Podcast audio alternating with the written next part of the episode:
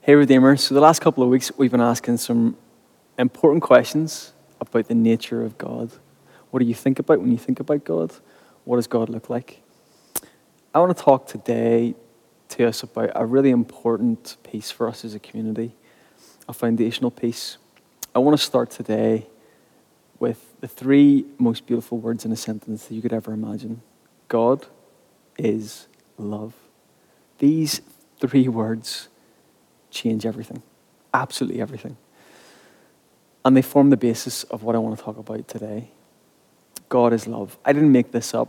These are the words that are found in the scriptures. In 1 John 4, we see these words God is love. And what this actually means, we need to look a little bit closer, of course. But I want to talk to you about my own story. Growing up in the church, I was presented with different images of God. There was one particular image of God that um, really, really I, I, took on. And my, the image of God that I, that, that I grew up with is very different to the one that I now have. Maybe you've been on a journey like this yourself. And the people that taught me growing up, they were really good people and well intentioned. And they had received theology passed to them. They had inherited that theology and they passed it on to me. It was complex, though. I was taught that God is love. But I understood and internalized God as being angry, as being hateful, as being violent. A God that would send me to eternal hell unless I accepted Jesus and pacified his anger. And all of this, all of the actions of this kind of God were justified as being loving. But as I got older, I began to question some of these views and I began to think about what I've been taught and believed. And a lot of it came down to my understanding of Scripture. You know, I had seen in the Old Testament, uh, there was a, a depiction of, a, of God as vindictive, someone who would punish his enemies. And then in the New Testament, we see Jesus as laying down his life for his enemies. And it seemed to me like God was a split personality. Um, with Jesus saving me, saving us from an angry God of the Old Testament. I, accepted this growing up but it was confusing. And, and as I got older, um, I had to begin to reconcile these wildly different images of, of God. And my whole understanding of the gospel, of the good news, was based on, on this view of, of Jesus saving me from the wrath of an angry God. Um, all to secure my place in, in heaven. And I've now begun to realize just how deeply reductionistic that that version of the gospel was. And when I grew up, I had these questions Was God really angry? If so, how is Jesus then God? If we see Jesus as being loving, and what did Jesus then come to do to change my status before God? It was all confusing, and even to this day, I, I still have internalized angry God that in my imagination that makes me feel incredibly ashamed or guilty or unworthy if I entertain this view of God what we've discussed over the past few weeks has attempted to answer questions like this like what is God? Who is God? What is God like? And the Apostle Paul, you know, last week we looked at this, shows us that Jesus, being the Christ, being the promised Messiah, came to reveal to us the heart of, of God, came to show us God. And until Jesus, no one had seen God. No one really knew and understood God. And over the past two weeks, we've explored those questions and we've begun to see that God, as taught by Jesus, is a father, is a, a loving and kind and compassionate father that looks very, very like the heart and the nature and the character of Jesus. In fact, Colossians, as we saw last week, shows us that, tells us, in fact, that Christ is the image of the invisible God. Uh, it's in the life and the teaching of Jesus that we begin to see a clearer revelation of God, that we move from, in the Old Testament, like silhouette and shadow, when we look at God, into the New Testament, and in Christ we see the face of God in full technicolor. We see God as this compassionate, benevolent Father, and we see God as Christ with a posture of self sacrificing love. And so, from those complex views of, of my of in my youth of God, I, I realized that I had this very small story that was for a very small group of saved people. And now I've begun to realize that the Christian story is one of huge depth and breadth that involves the whole of the cosmos and creation and humanity. And at the very center of it are these three words God is love. The ultimate reality in the universe is not death, but love. God is a community of love. We looked at that on Trinity Sunday. He is a community of love. In fact, the energy and the power that sustains everything is one thing and one thing alone love. Love is the supreme force. Love is the most powerful reality in the universe. And the Christian story reveals to us the divine God as love. 1 John 4 says it this way Beloved, let us love one another because love is of God, and those who love are born of God and know God. Those who do not love do not know God. Why? For God is love. God is love. I suppose we have to ask the question well, what is love? Is love an emotion? Is love a sentimentalism? Is love a philosophical value? Well, the Greek word for love in 1 John 4 is agape, and the Hebrew equivalent of that word is hesed, which means unconditional, honoring, active engagement with a person.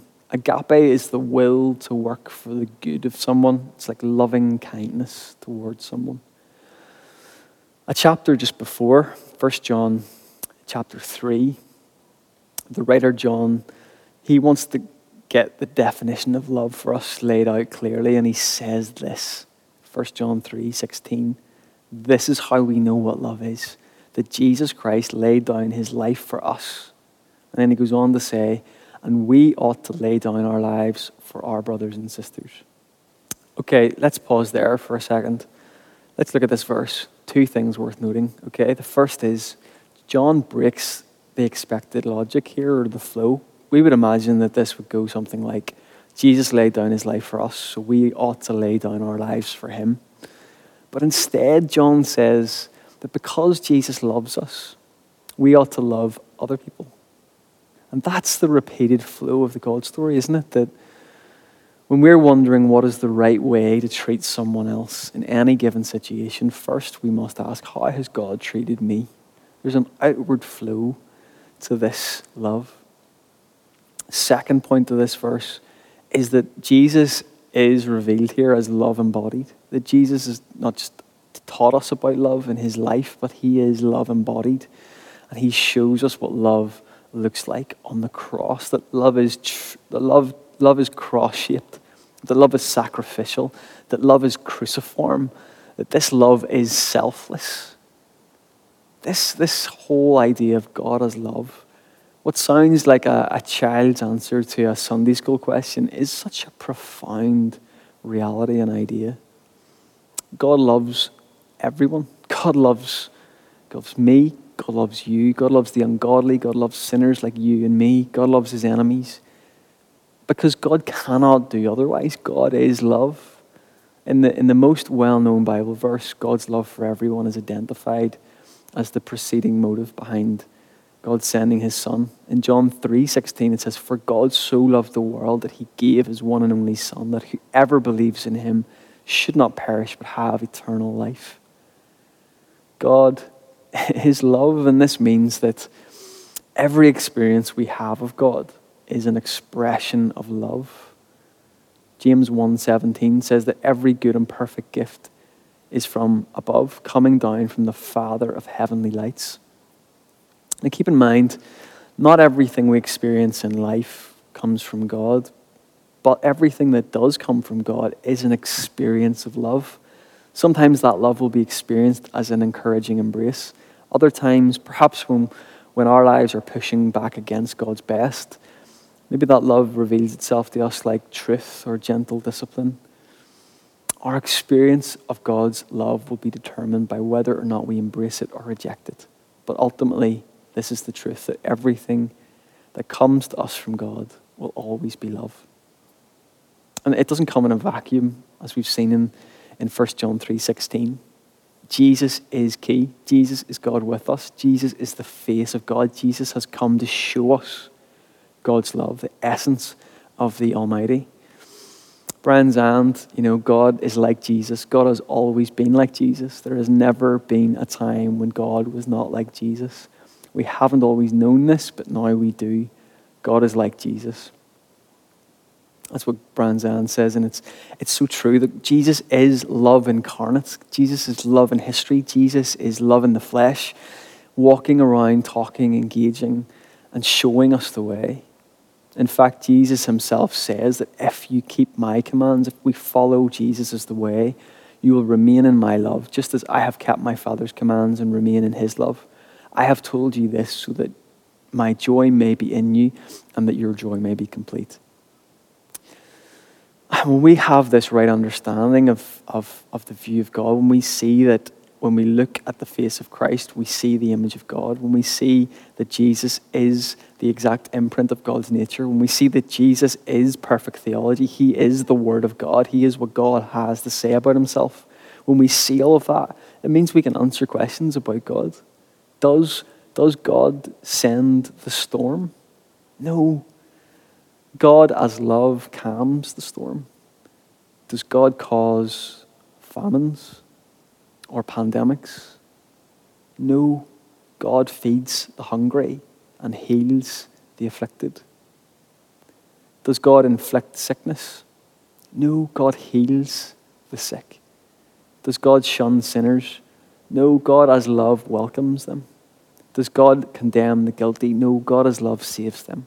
Does God blame the afflicted? No, God as love shows them mercy. Does God resent human pleasure? No, God as love turns water to wine. Does God take our side in our hostilities? No, God as love humanizes, always humanizes the other side. Does God kill his enemies? No, God as love forgives his enemies. Does God return vengeance on his mind? No.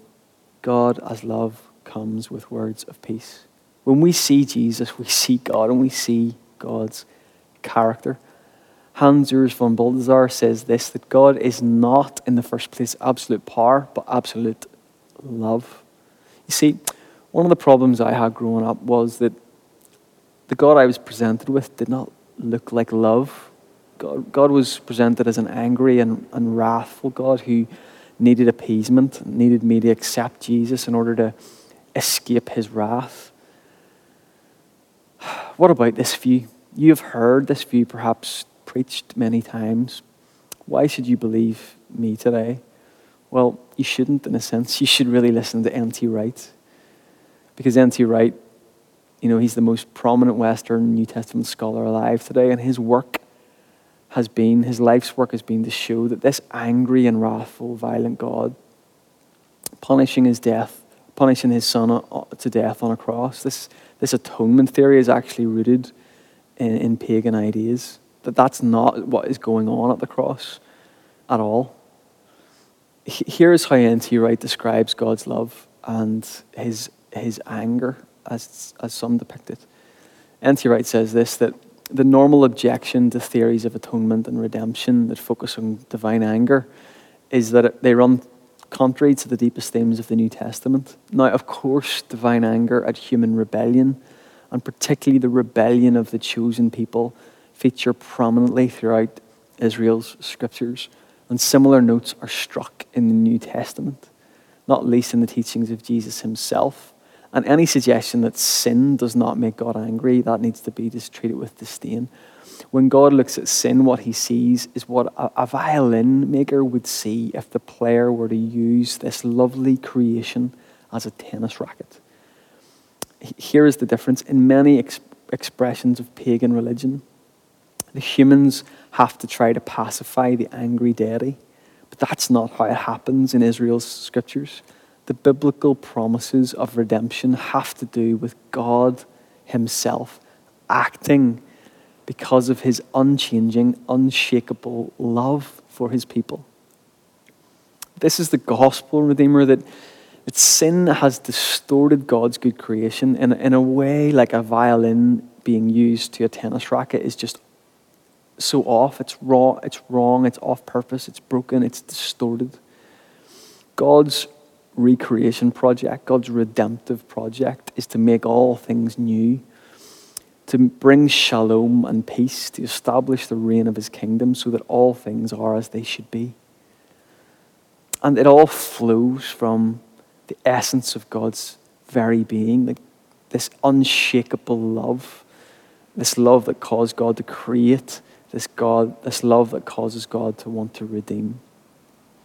If we're going to pull down these statuesque depictions of God as, as angry and wrathful and violent, then we need to consult um, N.T. Wright, yes, but we need to consult the great church fathers as well for their verdict. They gave us the doctrines of the Trinity, they gave us the deity of Jesus, they gave us the personhood of the Holy Spirit. They com- composed the ancient creeds, they formed the foundations of the church's theology. So, what do they say? Well, here is one example St. John Cassian. St. John Cassian was a fourth century Christian monk. His theology influenced Celtic spirituality and, and a lot of Anglican theology. He brought the ideas and practices of Christian monasticism to the medieval West. And when speaking about God as if he were angry, Cassian says this. He says, These things cannot, without horrible sacrilege, be literally understood of him who is declared by the authority of the Holy Scripture to be invisible, ineffable, incomprehensible, inestimable, simple, uncomposite. The disturbance of anger, not to mention wrath, cannot be attributed to that immutable nature without, listen to this, monstrous blasphemy. As, as well as N.T. Wright and St. John Cassian, there's others that have said similar things, like St. John the Damascene, St. Anthony the Great, Athanasius, and the great company of Christianity's founding theologians have all said the same. That the, the angry, wrathful God um, depicted so in so much theology, the view that I actually had growing up is a pagan idea. It's a distortion, it's idolatry, and it's, it's, a, it's a monstrous blasphemy. That's such strong language. As I, as I grew up in my faith and my understanding of scriptures, I began a journey, and that journey has led me to see what the ancient fathers taught. That, that the image of God as angry and violent and, and wrathful have more to do with the violence in me and my projections upon God than what God is actually like. And these projections, they're all rooted in the opposite of love. They're all rooted in fear. Uh, my fear about myself, about others, about the world is projected onto God. And that's the kind of God we, we end up with. And so, what I learned in my childhood and my youth was this a version of God and a, and, a, and a, gospel which was energized by the opposite of love, was energized by fear, a fear based religion, which is a hallmark of fundamentalism, and it is not the gospel of Jesus Christ. As I grew in my faith and my understanding of scriptures, however, I was led to see what the ancient fathers teach, that these images have got so much more to do with, with me than what the scriptures say. God looks nothing like this projection in my imagination. Jesus is what God has to say about himself. Archbishop Michael Ramsey says this that God is Christ like, and in him there is no unChristlikeness at all. God is like God is Christ like, and in him there is no unChristlikeness at all. This is a profound thought this will transform our view of God. This will transform our faith. Here's the thing this morning, Redeemer God is not an operator in fear. Fear is not of God. Fear is not of God's kingdom. Fear is not of God's way. Like we see in the parable that Jesus taught of the prodigal son two weeks ago, the son in that story was not fearful of the father, he was ashamed of, of his own brokenness and he was worried about the reception that he would receive from the village and perhaps his older brother. But there was something in him that knew that his father loved him and that his father would welcome him home. Speaking about that parable, Hans Urs von Balthasar says this once a person learns to read the signs of love and thus to believe it, love leads him into the open field wherein he himself can love. If the prodigal son had not believed that the Father's love was already waiting for him, he would not have been able to make the journey home, even if the Father's love welcomes him in a way he would never have dreamed. The decisive thing is that the sinner has heard of a love that could be and really is there for him. He is not the one who has to bring himself into line with God. God has always already seen in him the loveless sinner, a beloved child, and has looked upon him and conferred dignity upon him in the light of this love. That's a beautiful quote. And here is what we can draw out of it that it is love, not fear, that draws us into the Father's house. It is love, not fear, that draws us into the Father's arms. This changes everything, Redeemer. The ultimate revelation of God's love is shown on the cross of Jesus Christ, the manifest example of God's loving kindness, his agape love, his hesed love, his self sacrificial love for humanity, for you, for me, that we might come into the knowledge of this love and be completely free. Brian Zahnd says that to attempt any uh, to make Christianity uh, less offensive and more palatable by de emphasizing the cross is a betrayal of Christ himself. He says that to, to enter deep into the mystery of the cross is to encounter the deepest revelation, the greatest revelation of who God is. For under the disguised, for disguised under the disfigurement of an ugly crucifixion and death, Christ upon the cross is paradoxically the clearest revelation of who God is. He says this the cross is many things. It is the pinnacle of God's self disclosure, it's divine solidarity with all human suffering. It's the shaming of the principalities and powers. It's the point from which the Satan is driven out of the world. It's the death by which Christ conquers death. It's the abolition of war and violence. It's the supreme demonstration of the love of God. It's the refounding of the world around an axis of love. It's the enduring model of co suffering love that we are to follow. It's the eternal moment in which the sin of the world is forgiven. The cross is all of this and so much more. The cross is not the appeasement of an angry and retributive God. The cross is not where Jesus saves us from this kind of angry, retributive God. The cross is where Jesus reveals the face of God as a Savior. The cross is not what God inflicts upon Jesus in order to forgive us, but the cross is God in Christ enduring as He forgives us.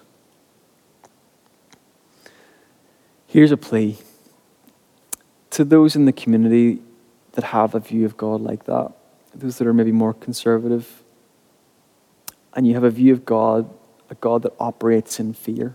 I want to appeal to you that, to re explore this. We need a higher Christology, we need a higher view of God. To my progressive friends in the Redeemer community who've walked away or walking away from the faith, perhaps abhorred by the kind of God that some others worship, and rightly so. I want to appeal to you don't let progressive ideas lead you away from Jesus. Keep Jesus.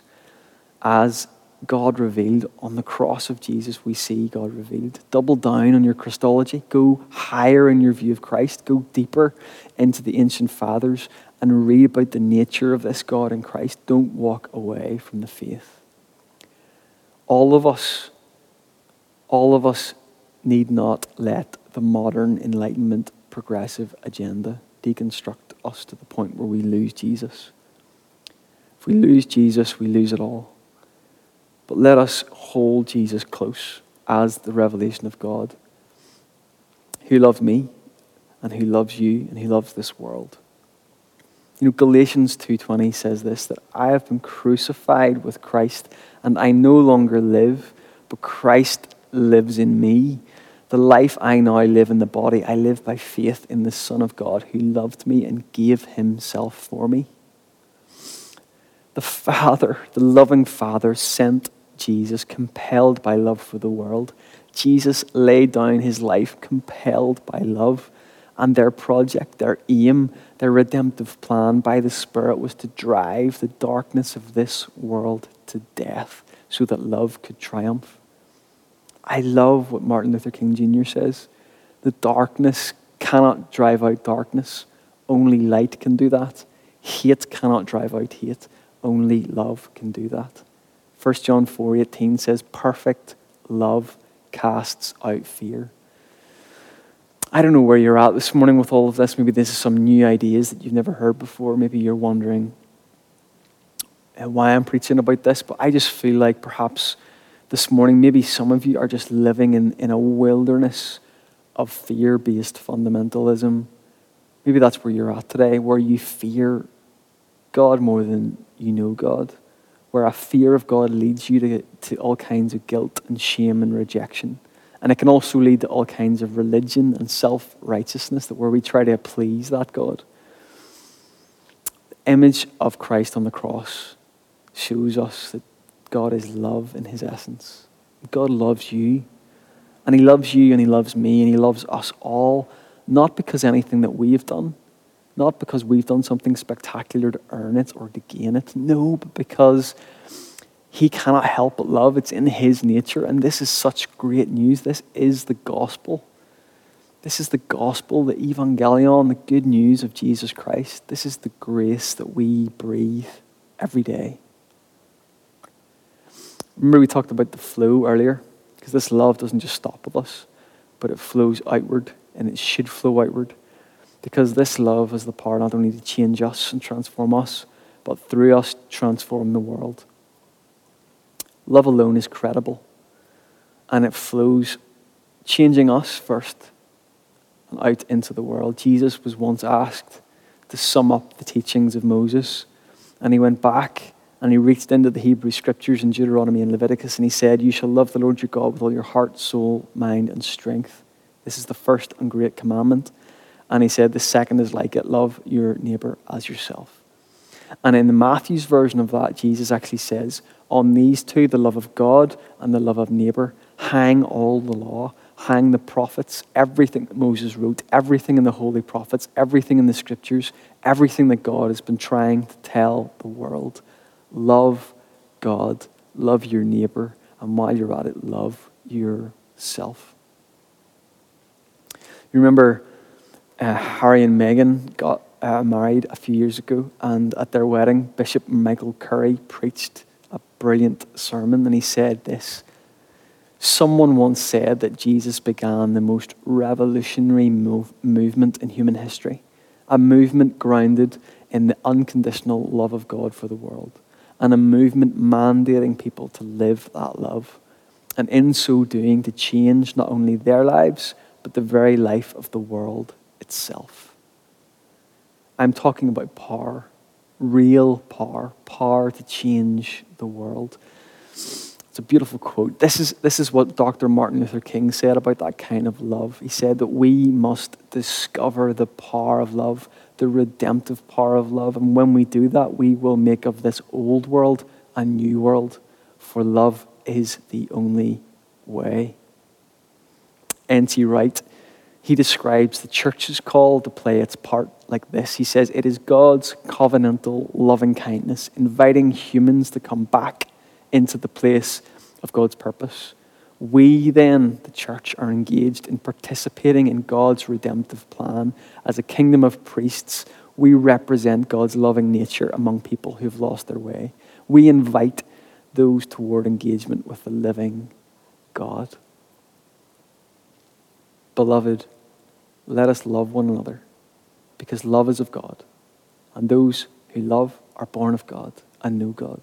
And those who do not love do not know God. Why? For God is love. Come out of the wilderness of fear and fear based religion. Let us encounter as a community a God of love that will transform us in and through that love for the sake of the world. Redeemer, God is love. Love is our story in Jesus. Love alone is credible.